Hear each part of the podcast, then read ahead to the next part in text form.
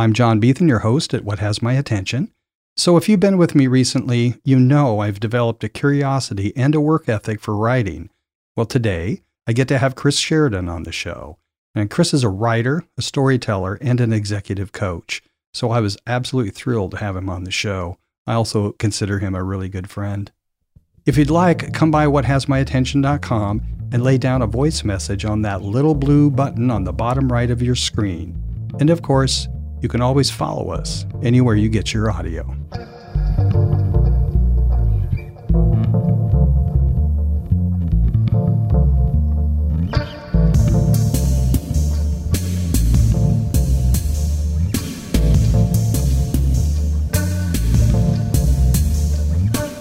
Chris, welcome to the show. Thank you. It's great to be here. It's a pleasure. It's great to have you. It so does. today's yeah, today's like April 30th, 2021. And uh, anyway, Chris and I met at uh, in Mary Kravitz. Uh, I think I don't remember the name of her uh, workshop. It was uh, I think it was more leads, less marketing, something like that. Yeah. Which was really, really, really good for me. Yeah, yeah and then you and I had a great conversation about you know you teaching me how to use LinkedIn, yep. which was really awesome. Yep. And then you reached out to me I don't know a month or so ago, and we wanted to get you on this podcast to talk about storytelling. So a passion of mine. Well, it's a passion of mine too because I I don't know if you can tell the book over there, but that's. Donald Miller's building a story brand, and I just absolutely love stories. And you know, like I don't know two months ago I wasn't a writer and now I am because I took a I jumped into a writing workshop with a guy named Kent Sanders at Daily Writer after listening to a podcast that he would do Monday through Friday, two or three minutes of just writing tips. And I thought, nice. I can do this. I can do Congratulations. This. It is. The hardest part about creating content is just starting. And then once yeah. you start, you just you just I tell people who are thinking about or wanting to start there's there's there's no longer a barrier to entry in terms of technology. Mm. You want to create, start creating. You want to be yeah. a painter, start painting. You want to be a writer, start writing. You want to be, you know, in front of the camera, in front of a microphone, start doing it. Yeah. So, uh, where you live, do they? I mean, did they have waves? Could you actually learn to surf? they don't. So surfing on the Potomac might be a little challenging. But, yeah, uh, but you could do it. maybe get pulled by a by a motorboat or yeah, something. There you go. So what's your what's your history with uh, storytelling? In fact, why don't you? I'm just curious. How did you get started storytelling? Was there a big aha? Which wow, is wow, no, I had a wild imagination as a kid, and I ah. always I and was you, I was writing stories from third, fourth grade. I remember when I was in fifth grade, I, I won a scholarship um, to take a writing course, um, you know, with some some t- other twelve year olds uh, from from upstate New York, which is where I grew up, and so that's kind of how it started. Um, and where it really got serious is when I became uh, I was a journalist for 25 years. Started, um, you know, I realized um, early on when I got to high school that I was not an athlete, um, mm. but I but I love sport and I loved and I love to write. So I so I became a both a news and sports writer for the um, high school newspaper. I was the uh, public address announcer for the uh, wrestling team and the, the, local hockey team in town, and I, my friends and I did a public access TV show um, and that that I was I was one of the lucky ones in the sense that I knew right away what I wanted to do, and so I really kind of and for the next God 25 years I was working as a working journalist. Um, both first in um, went to uh, both undergrad uh, and got a master's degree in journalism and writing, um, and then went to and worked in local television for about 10 years, and then worked in network television for about 15 years um,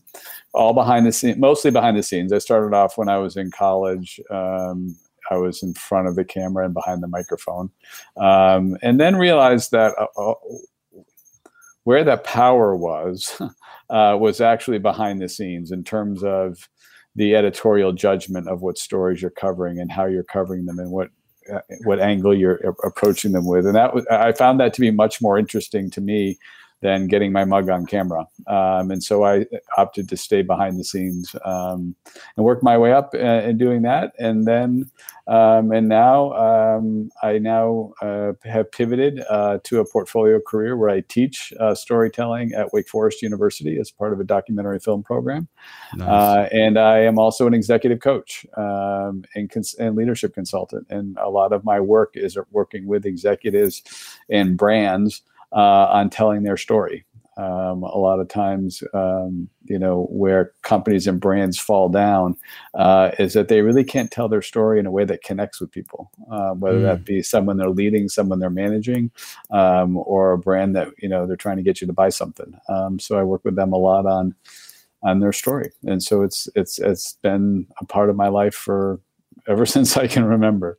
Yeah, that's really great. That's really. I was going to ask you if you if you'd be willing to give us a sample of your sport announcing voice. I never. I, well, the, the, funny story about that was when I was um, when I was in high school and I was the public address announcer for the um, for the wrestling team. Was at the time that my voice was changing. um, so there was yeah so there was no, there's nothing more embarrassing than getting behind the microphone and saying now wrestling um, is and, and you would do it and i would get mortified and all the moms in the audience would look over at the table with this cute look on their face. Yeah um, I, am sure they they thought it was very cute. oh they did you know and it was one of those things where it was you know and literally in the course of 10 days people would call my house and i'd pick up the phone they would say joyce uh, and 10 days later, I'd answer the phone, they'd say Jack. And so, which were my parents' names. And so, yeah, so being a public address announcer while your voice was changing was uh, probably my most humbling moment behind the microphone. Let's talk about the elements of good storytelling. Where do you start with somebody? I mean, boy, um, I, I always, I think it starts, I think it starts with character. Uh, I think mm. I hmm. think I think it starts it's, it's it's it starts with what I tell people is it starts with character and connection and and and, and the first thing you need to do especially when, especially when you're trying to give somebody information is you need to make a connection with them first. Um, you need to ha- you need to find that commonality um, just to get them to let you know open their ears enough to to hear what you're having to say. So when it comes to you know you know working with as I say brands and bosses. Uh, yeah. It's all about connection. How are you connecting with your team? How are you connecting with your audience? Um, when I'm working with people who are actually telling stories um, and trying to find stories, um, you know, uh, you know, for my creators in the world, I, I, I tell them two things. I say one of the first places I always start with is is a world. You know, what's the world you're taking me into? Um, because I have found that if you can take me into an interesting world, uh, chances are you're going to find interesting characters in that world. Mm-hmm. Um, so I always t- I, I always start there, um, you know, and, and that's as simple as if you know you know COVID COVID makes it a little different, but if you think about you know all the places that in a given week um, that you go in a normal in, in, the normal course of things and that could be work it could be your you know your neighborhood your apartment building your, your church your coffee house all the places that you go those are all different worlds. Um, mm. and, and there's different people in those worlds and and everybody has a really interesting story to tell but it's it, it needs to it's got to have a connection to it. It's, it's it, it needs to um, you really need to find what it is that's common that really that really connects people yeah. When I started this podcast, I decided to name it What Has My Attention. And the reason, you know, and it's a little bit about podcasting and it's a whole lot about life and what has my yeah. attention in life. Because it's a little bit at my age. I'm not trying to, uh, I don't have the same aspirations that a 30 or 40 year old does. And I, you know, like two years ago, I just woke up one morning and kind of went, oh my God, my experience, my life what stories do I have? And yeah. then, you know, like I said a couple of months ago, it's like, okay, let's write about these. Yeah. And hopefully share with people so that, uh, you know, like you said, to make a connection so people know who I am, not who I'm trying to be, but who right. I am. Oh, and authenticity is the, is the, is, is one of the most important aspects of storytelling and character and, and, and, and, on any level right so when I, again when i'm coaching executives are you being authentic with the people with your staff and with, with your with your with your management team and the mm-hmm. same thing goes true for you know for identifying characters in, in a creative endeavor they have to be authentic and interesting um, mm-hmm. and, and, and that because that allows for the connection right I and mean, we, we've all met folks who um, who aren't authentic and real. And and mm-hmm. and it's very hard to it's very hard to root for those folks. Um, and it's very and as a result of which it's very hard to make them um, you know the center of your story. It's just that that authenticity of and the more you can tap into that and the more you can reveal it um, the more compelling the, the more compelling the content is. Yeah. So yeah there's um, I'm just curious if you work with speakers because I've heard a lot of speakers that spend the first 10 minutes talking about all their credentials and their success and everything. But it's the speakers that get up there, the storytellers that actually yeah. say, Two years ago, I was living in my back into my car. Yeah. And, and people go, Oh. And it catches their attention because obviously they've had some success or they wouldn't be there speaking and they have a story to tell. Absolutely, no, absolutely. The the the, the folks who go out there and try to um, impress you with with what they've done to get there or to that is it's it's not making that connection. It's they, they you know it's it's. I always tell people when it comes to when it comes to having a conversation with someone where you're trying to make a case, right? So whether that's, you know, make a case for why you're up on that stage, make a case for why you should get the job, why you make a case for whatever that is. I always tell people, and we talked about this in Mary's class actually, um, is I remind them it's not about you. You know, mm-hmm. we, we, we get so wrapped up in all the things that we want to say. You know, you're in a job interview, you're just dying to tell them all the reasons why that you're the best person for the job. And you know you're in front of a group of people. You're you're so hell-bent on them understanding why they chose you to be up there. And it's not about you. It's not about what you have to say. It's about what the audience is open to hearing. It's about what they want. It's about what they need to hear. And if you can tap into that that's what that's how you that's how you make your mark. That's how it, it, and and you do that by being authentic by by by, by making that connection point. You mm-hmm. know if you can't connect with the audience then you're just talking. Yeah. um, you know but finding that connection point and, and, and humility is a great way to do it is just by starting off by you know with that story mm-hmm. and and they'll relate to it. Mm-hmm. so you do work with speakers then? I do. Oh that's good to know. Yeah you're you're looking at a prospect. Yeah, happy to. No, it's it's um yeah, it's it's it's it's it's it's a fun uh, it's a fun challenge, and it always starts with kind of so what do you want to say? You know, what do you want when they when when the audience leaves the room? Uh, mm-hmm. What do you want them to What do you want them to know about you, and what do you want them to think about you? Mm-hmm. Um, and then and then you and then you backtrack from there and and say you know because because to your point at the beginning it's about authenticity if you're up there you know being you know if you're up there you know talking about something you're passionate about that passion will um, will come through uh, and, and, it mm-hmm. will and it will pull people in it's when people kind of go through the motions or that, that you know or that you know that amatron where people just don't pay attention yeah do you think it's also would you agree that you're not going to be able to pull everybody in. Oh, correct. Be, being authentic, being authentic. Correct. Um, being unauthentic, if you're like rah rah rah, uh, you're going to pull in those kind of people. And but if you're authentic, you're going to pull in people that are most likely going to follow you. To correct. Degree. Correct. Yes, the authenticity. It, it, yes, being authentic and real is you are going to leave some people behind. Mm-hmm. Um, and I would argue that those were people that were going to leave you anyway. They just hadn't found the time.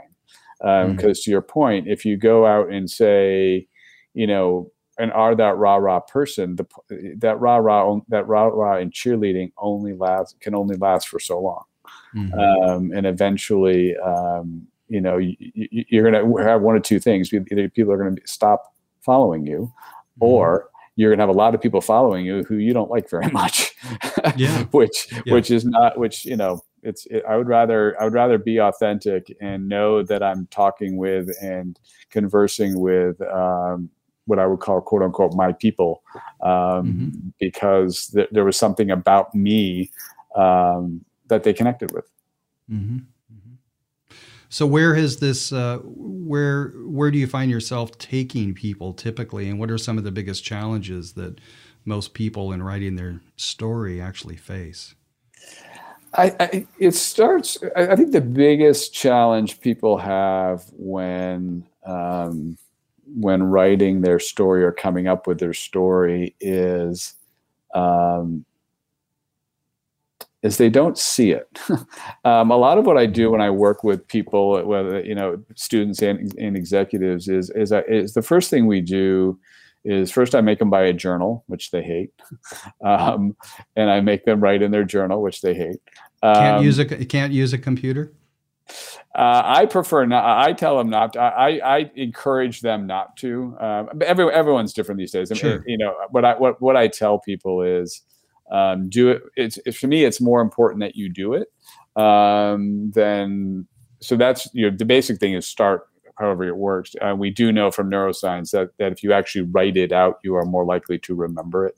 Mm-hmm. Um, but it's really the habit of getting into of and why I also like the journal piece of it is because you can throw it in your bag and you can mm-hmm. pull it out. You can pull it out in, in the airport where you're waiting to get on a plane. I mean, th- there are moments when you have those moments of inspiration or have those because once the thing about being creative, and I'm hoping you're seeing it when you've started your writing, is once you start that process, it just comes and it comes and it comes and it comes and, and, it may and, it, and it'll come at the weirdest time. Like you'll get a creative inspiration. Like I tell my mm-hmm. students, you know, I want you to start a creative journal and I want you to write about it because what you'll find is once you start doing it, more think more ideas will come and more creative thoughts will come in and you just start seeing things that you didn't see before they were probably always there you just didn't see them so a lot of what a lot of what i talk about when it comes to stories the first thing is just opening your eyes. And for professionals, that means, you know, looking at your past, looking at your skills. So one of the first things I do with executives who are looking for a job is I get them to do an inventory of the skills that they have. Mm. And most folks don't think of it that way. If you ask anyone what they do for a living, like, yeah, I do this, I get up and I do this, and I just, and we don't think about all of the intricate skill sets necessary to do what you do for a living because eh, it's just work, it's just what we do.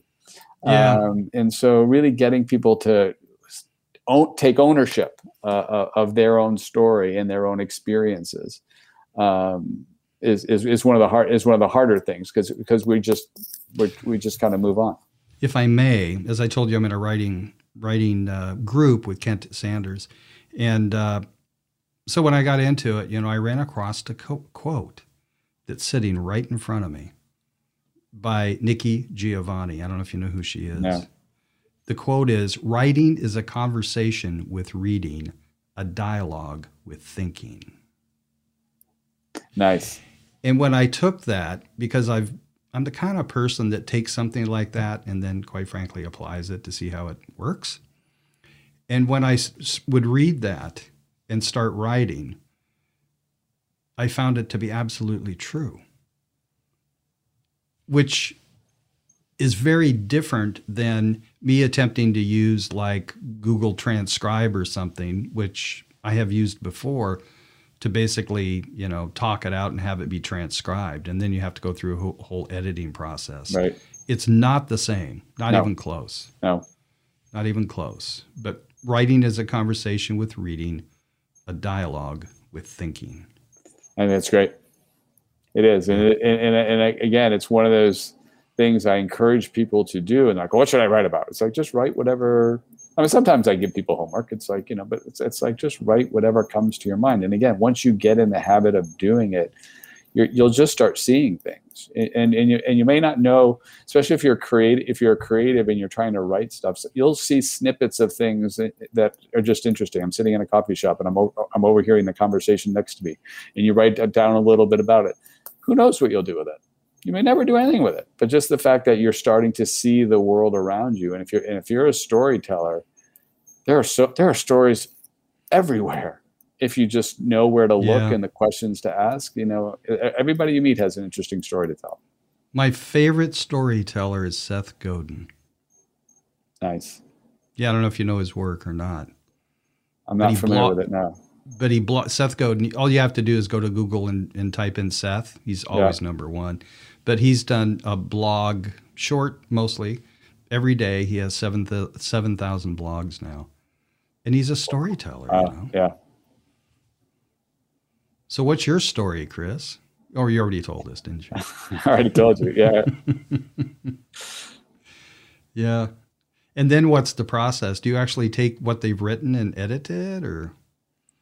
Not usually. Um, for me, a lot of it, a lot of what I'm doing, especially when I'm doing, um, well, when I'm dealing with my, when I'm dealing with the clients that I'm working with, as, as you know, the executives that I'm working with, most mm-hmm. of my, most of what I'm trying to do is get them comfortable telling their own story. Like if I, if I, so for me, like I, I will. So a lot of what I do is I tell them, like, you know, the journal isn't for me. You're not doing it for me um, you're doing it to to capture your own ideas. And when we start talking about things in their past that mm-hmm. they want to get better talking about, I will help guide them through it. But it's not for it's not my story to tell; it's theirs. And so mm-hmm. my job is to just get them comfortable telling their own story. There's mm-hmm. nothing. There's nothing. There's nothing worse or more awkward for someone um, who's never who's who's asked about something, for example, on their resume, and they're like, uh, uh, uh, uh, oh, like they've never, like they've never been asked before. So a lot of it is just kind of owning your story.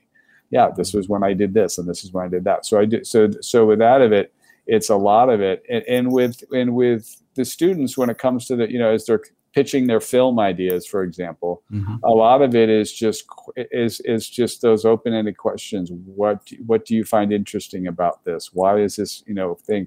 And you just you, you're getting their their brain to work, and you're starting to you're pushing on them to kind of come up with the, you know what's the challenge? Who's this? Who's the character? And what's their challenge? And what's this? One of the questions I always ask, you know, creatives who are coming up with um, you know one of the uh, the creative types who are trying to come up with their you know their film ideas or their book ideas. I always ask the question i'm like what's your story from 3000 feet? You know mm. what because that's going to dictate a lot of a lot of the decisions that you make. A lot of the decisions that you make you know from the actual creating of the content become easier once you know once you think about your story from 3000 feet. So if you think about your podcast, what has my attention from the 3000 foot level, and you think about what that means to you, um, every other decision after that becomes easier because when you're thinking about someone having you know bringing someone on is this person does this person fit what i want to talk about? Does this person have my attention? Is this topic interesting to me? If it's not then you then don't necessarily do it. So a lot of it you know a lot of it when you know I've, I have students who are trying to come up with their films i always ask them what's the story from 3000 feet? And they might say you know it's a you know it's a redemption story as a father trying to you know make amends with his son after a horrible fight or something like that. Mm-hmm. well then once you kind of know that then a lot of everything a lot of those other decisions you know become easier because you've because you know kind of what your story is about. Um, you know, and there, you know, you know, boy meets girl, redemption, race against time. I mean, there are certain story themes yeah. um, that are that are just kind of universal. And once you, if you can kind of figure out kind of which story you want to tell, um, then then it just makes it easier. Yeah, there's this whole notion that part of the reason Apple is so successful is because they never forgot their why. Yeah. That's along, you know so there's a there's a story there, and I, I'm I'm getting a sense that it would be great to work with you to maybe help somebody that started a company to not forget their why, to and also to help them develop their brand.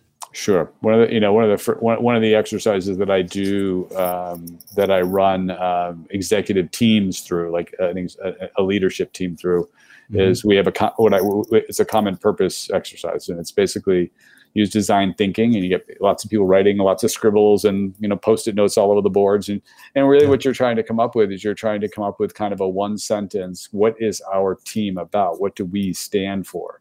Um, mm-hmm. what is our um, reason for being? And because because what i tell people is once you have that and if you have it and live it then everything else be, again a lot of other decisions become easier it's like you know do we expand? Do we do, do we do we lay off? Do we expand? Do we do this? You know as you're you know you're, you're coming these normal decisions that come um, in running a business you can hold it up against hold it up against what you who you said you were uh, and say does this fit with who we said we were and who we wanted to be yeah.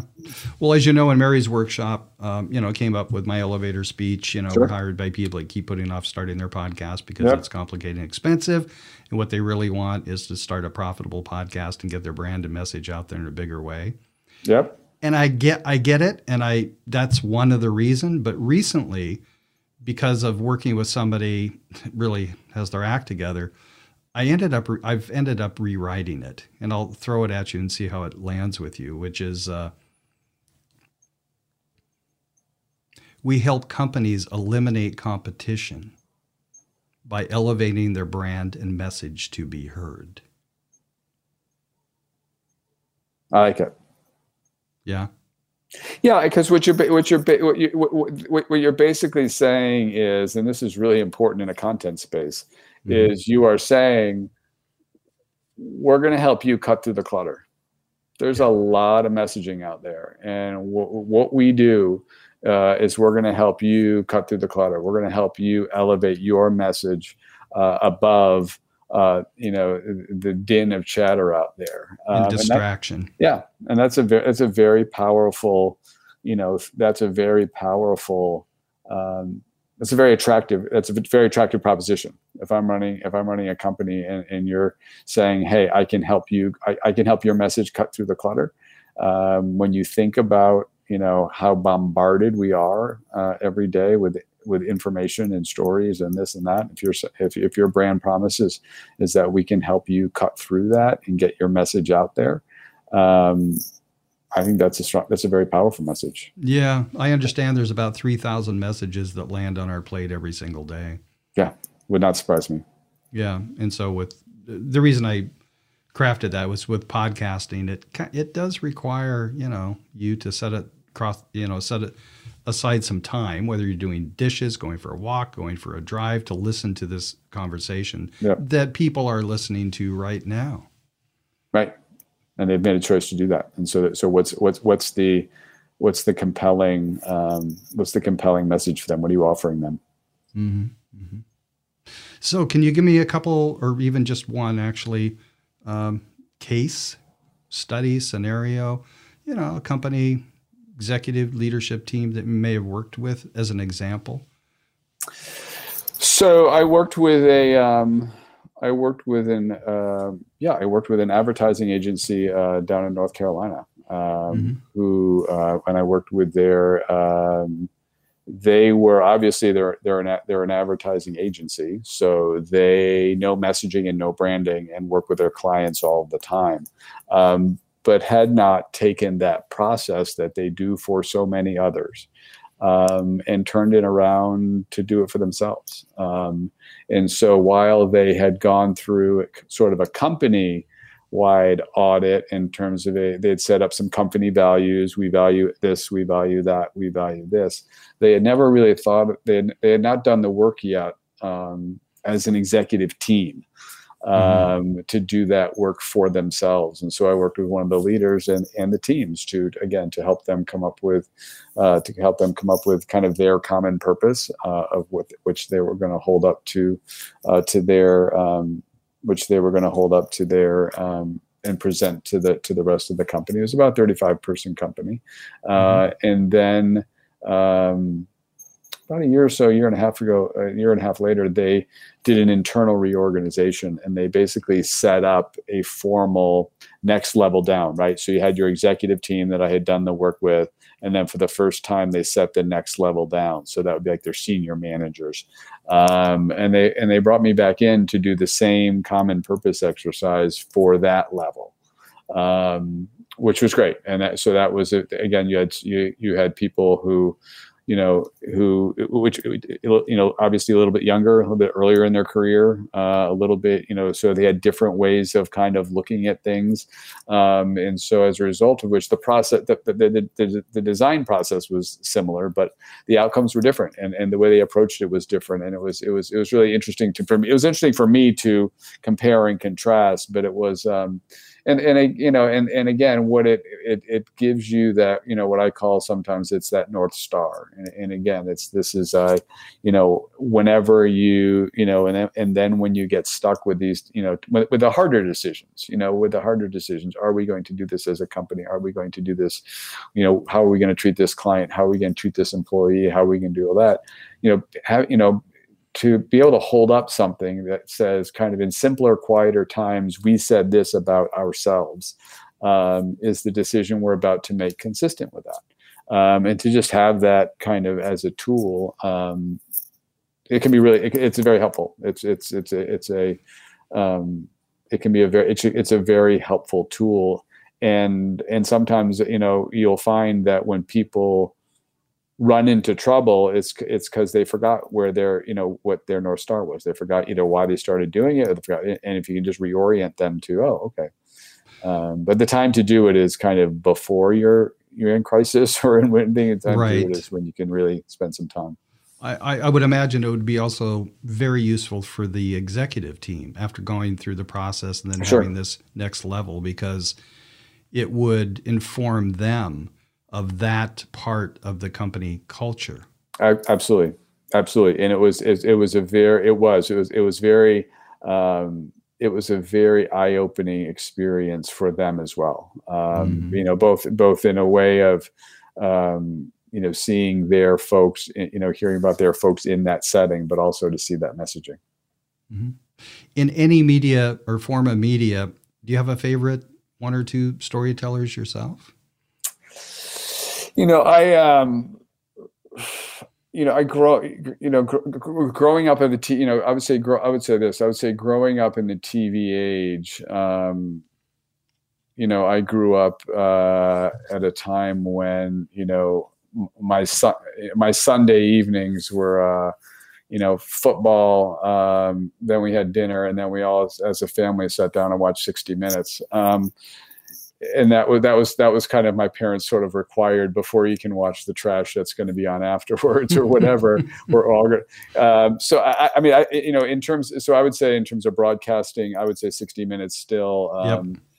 the way how, what i marveled about with 60 minutes is how they have managed to broaden the aperture of the stories that they cover the tone of the stories that they cover and they still keep the storytelling principles of it. They still it's the, still the same solid journalism whether they're whether they're interviewing the president or, or whether they're interviewing miley cyrus. It's the same the dna is the same. Um, mm. and so i so i greatly respect that.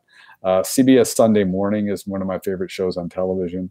Um, I think that storytelling, again, from a television perspective, is you know nails that morning time slot uh, and is terrific. Um, you know, I'm, I'm a big NPR guy. Scott Simon, I think, is is is is a brilliant storyteller. If, if you if you listen to Morning Edition on Saturday mornings, at kind of that end of his little first A block, he always does a little essay that he's written, um, and it's just really, really uh, really really powerful. Um, and you know those so those are the those are the kind of the you know the audio the the, the, the video and audio the ones that I that I that I watch a lot.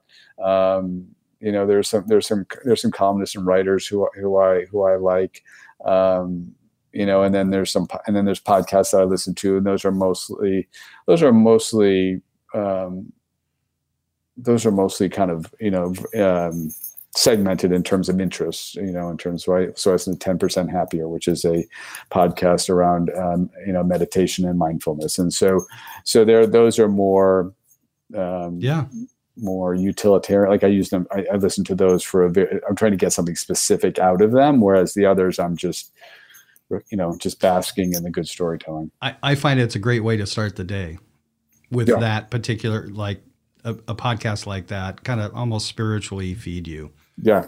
Yeah. It just set, like you said, sets the compass for navigation throughout the rest of the day. Yeah. Yeah. Yeah. It's no, it's, it's very interesting. Uh, 10% happier is one that I do in part because I know Dan Harris is the guy who does it. And he, he used to, he and I used to work together at ABC. And so to see him kind of go off in this, in this nice. new direction has been, has been very cool. You know, you know the Sunday night TV shows that nobody talks about that I watched when I was a kid was the Wonderful World of Disney. Oh, sure. No, it was it was Mutual of Omaha's Wild Kingdom uh, from six thirty to seven. then it was then it was sixty minutes from seven to eight. Yeah. And then it was then it was Wonderful World of Disney. Oh yeah, yeah. No, those were that was those were that was my Sunday night. Um, yeah. Those the, the, and, and, and you think about though you think about um, the genius of those stories. I mean, so many of those stories absolutely hold up the technology yeah. the, the, technology in watching them might feel a little bit old like to some folks who are used to the cgi and all of the the whiz bang but the but the story and the characters um, you know they're just as great now as the, as they as they were before there's this there was this story there was a special uh, on tv the other night about the 50th anniversary of sesame street um, and i remember yes I, somebody told me about yeah. it I, and yeah. I watched and I watched it and I was just like, yep, they're still telling great stories. Yeah. Well, if we're talking about favorite stories recently, Queen's Gambit is at the top of my list. seen it twice, Phenomenal. and I'm glad I did. There was so much to see again. Phenomenal. Yeah, yeah. I thought I thought I found that to be. I, it, I, I it, and I, it truly is a. Um, it truly is a. They've been saying this for a couple of years now, but I think it's absolutely true it's it's a golden age of t- for television. Um, mm-hmm. You know, I mean, I, I, would I would lump streaming into that because sure, that's just a distribution sure. platform. But if you think, you know, all the way back to, you know, if, if The Sopranos was the first one, and you kind of go from there, just that high quality. Queen's Gambit was amazing. I the, yep. the, the, one I binged lately is. Um, Marvelous Mrs. Maisel. Oh yeah, um, yeah. on Amazon. Um, you know, I love the I love the characters. The old New York is really interesting to me. Talk about taking me into a world. You know, one of the, one of the, one of the, one of those, you know, one of those thesis questions I ask my students is, "What world are you taking me into?" Um, yeah. You know, it's just it's. But yeah, no, I thought I thought Queen's Gambit was really yeah. was really terrific. The series that uh, I thought started the whole ball of of telling really unique stories is, was actually Six Feet Under on HBO. Yeah, I I, I ended up not watching. I, I, watched it for four or five. I forget I forget how many seasons it was on. Yeah, I watched it five. for I watched it for maybe the first three, and then I realized I came to a very painful uh, realization Uh-oh. that I didn't I didn't like any of the characters. Like oh I just yeah. didn't like. I just yeah. I just didn't they, like them, and so they were all flawed yeah like deeply like i don't mind i don't mind i don't mind one or two flawed characters that makes it interesting but I, I, really was getting to the point where i was after about the third season i was just like okay I, why am i watching this like I, yeah. I am not i'm not i don't i'm not enjoying this and so i stopped as compared as compared to watching robert redford in the natural well i you know for like so one of the one of my favorites um you know, if you were to say what are your top three, I would say The Wire was probably my favorite. I haven't um, seen it. Um, oh, right. that was on HBO. Um, it's The Wire. Was about um, drugs, uh, drugs and homicide cops in in, in Baltimore. 5 mm-hmm. different seasons, five or six different seasons. What I loved about it so much is um, they they they were telling a really compelling story, and if you couldn't follow along, they didn't care like like like like they, like they weren't they were there was they weren't they weren't patronizing. Like there, there, there were a couple of scenes in that series where there was one scene in particular um, that just was a flash. Like and if you were down reading your paper or looking you wouldn't have seen it but it changed how you viewed one character completely. And mm-hmm. th- th- they never went back to it again like to the mm point where you're kind of like, "Ooh, did that really happen?" So I thought that was terrific. Breaking Bad, I thought was I thought was really great. That was uh, just really interesting, quirky characters, um, you know, uh, which I thought were. And then Justified was one um, that not as many people know, but I thought that was terrific. Um, and that was again t- takes just took you into a really really interesting world, uh, and I thought the characters were fun. But but if you th- you know w- what are the common themes for me? You know, interesting world you're taking me someplace I've not been before. Good storytellers always do that. Really interesting, compelling characters. To your point, they don't always have to be likable, but there's yeah. but something in there's something in them that you're you're either rooting for or rooting against, but there's some humanity to them. Um, but yeah, there's there's some great stuff out there. Awesome. So um, let me ask you this question. I'm sure you've had several of these but in your life, can you actually name one defining moment where everything changed for you?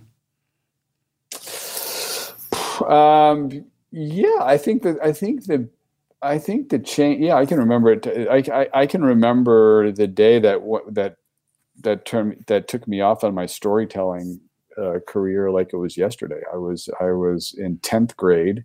Um, I had written an essay for my English teacher about you know what do you want to be when you grow up, um, and I and I wrote that I wanted to be a TV anchorman in Springfield, Massachusetts. Now I have no idea why Springfield, Massachusetts. I lived in Albany, New York. I was probably about two hours away, but no idea why. But I wrote this essay that that's what I wanted to do, and and this was this was the mark of a good teacher. This was Mr. Collier, tenth grade English.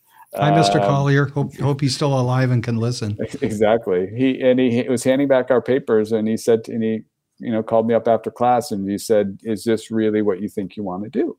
I said, "Yeah." And he said, "Well, some." He said, "He's like one of our one of the alumni from the high school um, just started working." Um, at the TV radio station. This was back in the day when they were allowed to be when they were allowed to be combined. And so he was just like there. He started working at the TV radio station right down the street from the high school. Um, and I keep in touch with him. Would you like to see if I if you can spend a day with him? So I'm like, okay, great. So he reached out to the person. The person said yes, he can come and shadow me for the day. I asked my parents. My parents were, you know, said sure, you can not go to school that day and you can spend the day um, doing that. And so I went, and it was the first time I'd ever been in an, in, a, in a TV newsroom, and I just thought it was Disneyland. I thought it was like mm-hmm. I, I, liken it to. I liken it to if you if you remember the movie uh, Willy Wonka and the Chocolate Factory when when he's leading him down that hallway and he opens the big door and all of a sudden there's the there's the factory. That's what it was like for me. I thought it was the coolest place on earth. And there was all these college kids running around, kind of answering phones and ripping scripts and doing all this kind of menial gopher stuff and I'm like, who are they? Yeah. and, what, and, what, do they do? They're like, well, they're they're, they're like, well, they're interns. Uh, they're college interns. And I said, well, how do I be an intern? And they're like, well, you need to be 16 years old in New York State to work. So, you know, when you're 16, let me know. A month after my 16th birthday, got out the typewriter, typed a letter saying, um, "I'm 16 now. Can I come back?" Um, and they said, "Sure." And so from so for, that was my you know, beginning of my end of my sophomore year, beginning my junior year of college, high school, and then so three days a week, all during junior high school, all my junior year and all my senior year, I finished school, walked down the street, and worked at the TV station. That oh, was, that's um, fabulous! Um, that, that is really, really fabulous. Yeah, that was the moment. Yeah, there's there's uh, interns are great. You know, if if you know if they're doing it because they love it, because yeah. that that same kind of passion you just expressed yeah. Such an opportunity right? When's the first time you did your first podcast or how did you what was that moment oh, for sure. Well in 2004 i'm sitting probably well on my computer probably using netscape and i see this code that kind of looks like the matrix but it's not doing this. It's just like it looks like the matrix right? And i saw this little mp3 reference to an MP3 file. I tracked it down to Dave Winer, one of the co-creators of the RSS2 specification that allowed for embedding of a reference to a file in what's called an RSS feed. I'm sure this is extremely interesting to you, and I, I, will answer the question. And uh, I just like found a way to play the MP3, and it was Dave Winer having breakfast with a guy in Florida and you can hear him say, "Do you mind if I record this? It's it's you know for a project I'm working." on. A guy says, "No, that's fine." So I'm like a bug on a wall listening to this yeah. fabulous conversation, and I went, "What is this?" That was 2004. Uh, before it was called podcasting, back then it was called audio blogging. Yep. And then so I just started studying because I was a outside IT guy for Coca Cola, and I had some chops in terms of research, and uh, just filled myself up with it all. And then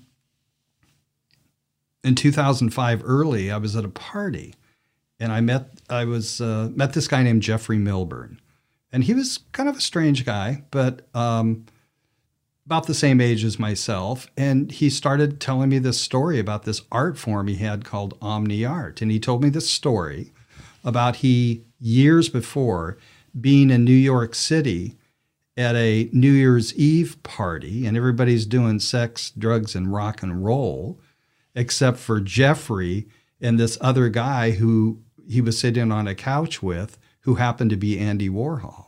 Oh. So Jeffrey and Andy became really good friends, and they started. The, the, the story is, you know, they started sending each other art gifts and stuff like that. And then Andy went into some sort of exploratory surgery in the hospital and died. Oh. And Jeffrey said that Andy kind of thought that maybe pop or that uh, Omni art was possibly the next big thing in art. So that left Jeffrey just stranded. So he took it to Madonna, he took it to Sting and a bunch of people like that, and nobody really understood or wanted to do anything with it. And anyway, I just knew at that moment that I had to tell that story or wow. let that story be yeah. told. So we started together in early 2005. The first episode got released in August, um, called the Omni Art Salon, and and then a couple of years went by. I was producing it. He'd show up to my studio and tell an aspect of the story. And anyway, so I said, Jeffrey, I can't do this anymore, but I'll teach you how to podcast. So I taught him how to podcast and he's still doing it. Nice. So he's had like a quarter of a million downloads, you know, or probably half a million at this point. And uh, he's still doing it. Uh, he hasn't really figured out a way to monetize it. Too bad because it's some pretty darn good content. Um, but that's how I got started. And then somebody called me one day and said, There's the Upaya Zen Center. Do you know about that? No. Well, they do a Dharma podcast or they do a Dharma session on Wednesday nights. So I think you ought to talk to Roshi Joan Halifax. So I went there and talked to her, and she says, Yeah, we record them. So they started passing off the Wednesday night recordings to me, and I created Upaya's uh, uh, Dharma podcast, nice. which they loved, and they started syndicating it into prisons. Oh, wow. You know? Yeah, yeah. So it was a big deal. So that project, that's still going on. And, uh, and then, but the one that I just absolutely loved is one day I got a phone call from a friend of mine that said, Do you know Jim Terr? And I go, No, who's that? And they said, Well, he's a radio personality, he's a comedian, and I think you ought to have him on a podcast. I said, Okay. So Monday morning, I call Jim and tell him that story a friend of yours suggested. And he said, "Okay, I'll be there. What, when when are you available?" And I said, "Well, Wednesday at noon would be great." And he said, "Okay." So Wednesday morning at nine o'clock, somewhere around there, I get a phone call, and it kind of goes like this. And I've told this story before on other podcasts, but is this Mister B? And I went, uh, "It's John," and he said. Well, this is Buddy, and my buddy Jim Terr said I should give you a call and show up at your studio at 12 noon. So yeah, sure, show up, you know. So anyway, Jim Terr shows up in character as Buddy, who's this old redneck. And he shows up kind of in a cowboy outfit and a guitar that is badly mistuned. And that started the podcast we did for 36 episodes called Buddy's Old Fashioned Podcast. Wow. Nice. Yeah, and I got to tell you, I have never ever since had so much fun, and uh, it was just so much fun. And Jim mentored me; he showed me how to use, and I had bought really good equipment, NPR style mics and all that, or quality mics, and he showed me how to use the mic, and he showed me about pop filters, and he mentored me, you know, and he's he's still in Santa Fe doing his thing. But that's really how I got started, and I just thought, oh my God, podcasting! It's like you know, if you do a 30 minute show on a radio station on Saturday mornings, I know this for a fact because I have a client that wants to make the anyway, it's costing them 20,000 a year. Yeah. And uh, with podcasting, you can do it for as low as a couple hundred dollars a year. Yeah. Depending on how much work you're willing to do. And I just thought this is going to allow anybody with something or nothing to say to be heard. It just yeah. com- leveled the playing field completely. Oh, it's it's amazing what digital technology has done to, in terms of the barrier to entry to create content, and that's why I tell people there's no excuse for not for not doing it, whether that's yeah. writing or podcasting or creating videos. It's just, and if you have a passion for something, just do it because the, the, the you know, the, it's the it takes time and effort to to develop your voice right so, so you have it a does. sense of do you have a sense of kind of what you're interested in what you want to say and and then it goes back to what we said we were talking about earlier that it's it ideally it's going to be a message that connects with your audience. And so mm-hmm. it takes a while to to play with that to get to to get to to get it so that you're doing it in a way that's authentic to you and is a way that's connecting with the audience. So that in terms that's in terms of tone that's in terms of how long it is that's in terms of so and so it and it takes a while to do it. So just so the more the sooner you can get out there and just start playing around um, and don't forget the fun aspect. I love how i love how you, you get that almost giggle in your voice when you're talking about how fun that the cowboy podcast is. Fun and story um, is a big is a is a key ingredient you know this is can, if, I, will tell you chris can this, have fun with that if, if people can ha- end the experience and go well that was fun um, that's that's a big win. This is always fun. Every podcast i ever do is fun yeah. And then it's, you know, it's like I have editors now, but this one I edit myself because I really do enjoy the editing process and I'm good at it. So I get to hear it again. Yeah. You know, I get to hear it again and it just like, you know, I can't wait to edit this one because I will get you in terms of what you shared with everybody here again. Yeah. And then once I publish it and release it, and it's going to go out on video and audio separately, then I'll watch them again and I'll listen to them again. I might be like doing dishes or having breakfast, but I do it partially because I want to make sure I maintain a high level quality. Yeah. But it's also the content. I just, you cannot get great content anywhere else like you can from podcasting yeah and it, what, what i love about you know it's and it's the, it's the same it's it's it's the same idea is you know people ask me you know have asked me what's my favorite medium um, mm-hmm. that I worked in or that I've worked with, and I and I tell them radio. Um, yeah, I, I, think that I think it is by far the most intimate medium.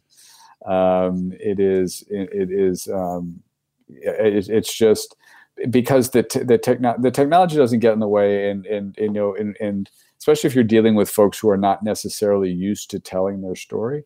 There's mm-hmm. something really intimidating about eh, sticking a camera in somebody's face. Whereas yep. if you're just kind of talking with them, the, eh, you know, the, the object of the exercise is really, as, eh, as as an interviewer, is really to try to get your your subject to forget that they're being recorded. Mm-hmm. Um, and and it's a lot easier to do that when you're just talking to them, you know, on a microphone. You know, I, I, I say I find radio to be. I, I I hosted a radio show for for for a number of years in college um, and, and, and in grad school, and I just I, I, that was my favorite. I just had a blast because I could really yeah. just focus on who I was talking to. I didn't have to fo- worry about the the lighting and the white and the framing and all that. Um, and it's just it's really it, because your your mind and your brain has to use a little bit of imagination um, exactly. It's like reading a book. Yeah. There's, reading there's, a book versus watching a movie.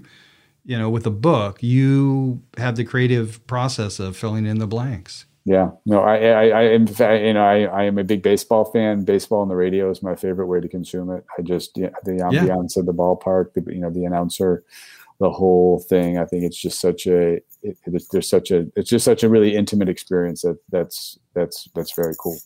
Yeah, it's really great. Well, let's wind it up. Anything you want to include? No, I, I, I, again, I, I think, um, I think story can change the world, um, and, and, I, and I, and I truly do believe that everybody has one. Yeah. Um, and I just encourage people to, you know, to find and live theirs, um, whatever that is, and, and whatever, you, whatever you take that to mean, um, because, um, yeah, everyone has a story, and take time to and take take take time to hear others regarding getting in contact with you, uh, if you're watching the video, you'll see sspconsulting.net. Yep. Is that the only and best way to get in touch with you, or that's probably the best way to get in, to- in touch with me? If you um, if you go there, there's a there's a contact form mm-hmm. um, that that you can reach out to, which is probably the the best way to get a hold of me. It's got a phone number, it's got some contact, it's got a contact fill form, um, and just mention the podcast. Um, in it. So so i know so i know where the consultation comes from as as opposed yeah. to some, as opposed to some of the spam that i get. That would yeah yeah, yeah. Do you have anything special coming up or you're pretty much working one-on-one right? I mean i do most i do mostly i do mostly i do i do one-on-one and i do um and i do some i do some co- companies and i and of course i do some i, I work with um I work with so, some uh, some nonprofits who I do uh, who I do messaging work. Uh, I so I was going to ask you earlier, and I didn't, so I'll ask it now: Is who do you consider to be an ideal client? You know, I, I work mostly with um, uh, executives in transition, um, and you can define transition kind of however you want. I've got I have people who are helping. You know, I'm helping find new jobs. I have people who I'm helping kind of transition from one place to another. And it's from so for me it's it's executive executive and teams in transition. Um, and and again i where i focus on a lot of it is, is i start with their own story. Um, and we talk a lot about their own story. And i try and, and part of what i i hope i equip them with is just a better ability just to tell their own story. So they're showing up in authentic ways and they're communicating um, in, in ways that can connect with their audience, however you define their audience. Um, and and that's that's mostly who I that's mostly who I work with. It seems to me it makes sense to actually bring somebody like you in earlier rather than later, right? Yeah, it, it, and it's it's you know it's it's it's understanding that. I I, I one I, I was interviewing for, uh, for a potential position one time and, and they were talking about me me coming in to help it help a troubled executive kind of kind of right the ship, um, and we had a long thoughtful conversation about um, whether you're better off spending time on helping a troubled executive who has repeatedly been in trouble um, are you better off, you know, spending giving giving giving executive coaching to give him one last shot, or are you better off spending that executive coaching and helping the new person uh, land in the most effective and strong way? Um, and I and I made the argument the other for, for the second. Um, you know, we think a lot about you know we spend a lot of t- companies spend a lot of time and energy trying to um, reform uh, you know executives who you know who aren't um, managing in, in, ways that are consistent with how we expect people to manage these days. Uh, mm-hmm. and, and, in my opinion, spend not enough time um, helping new executives uh, land in a way that is can be, where they can be most impactful um, and help them tell their story from the beginning. So, yeah, awesome.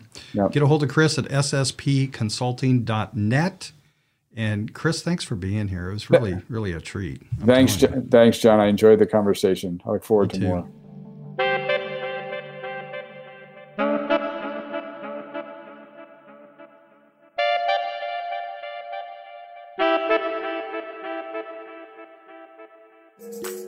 Produced by Imagine Podcasting, we help businesses eliminate competition by elevating their brand and message to be heard.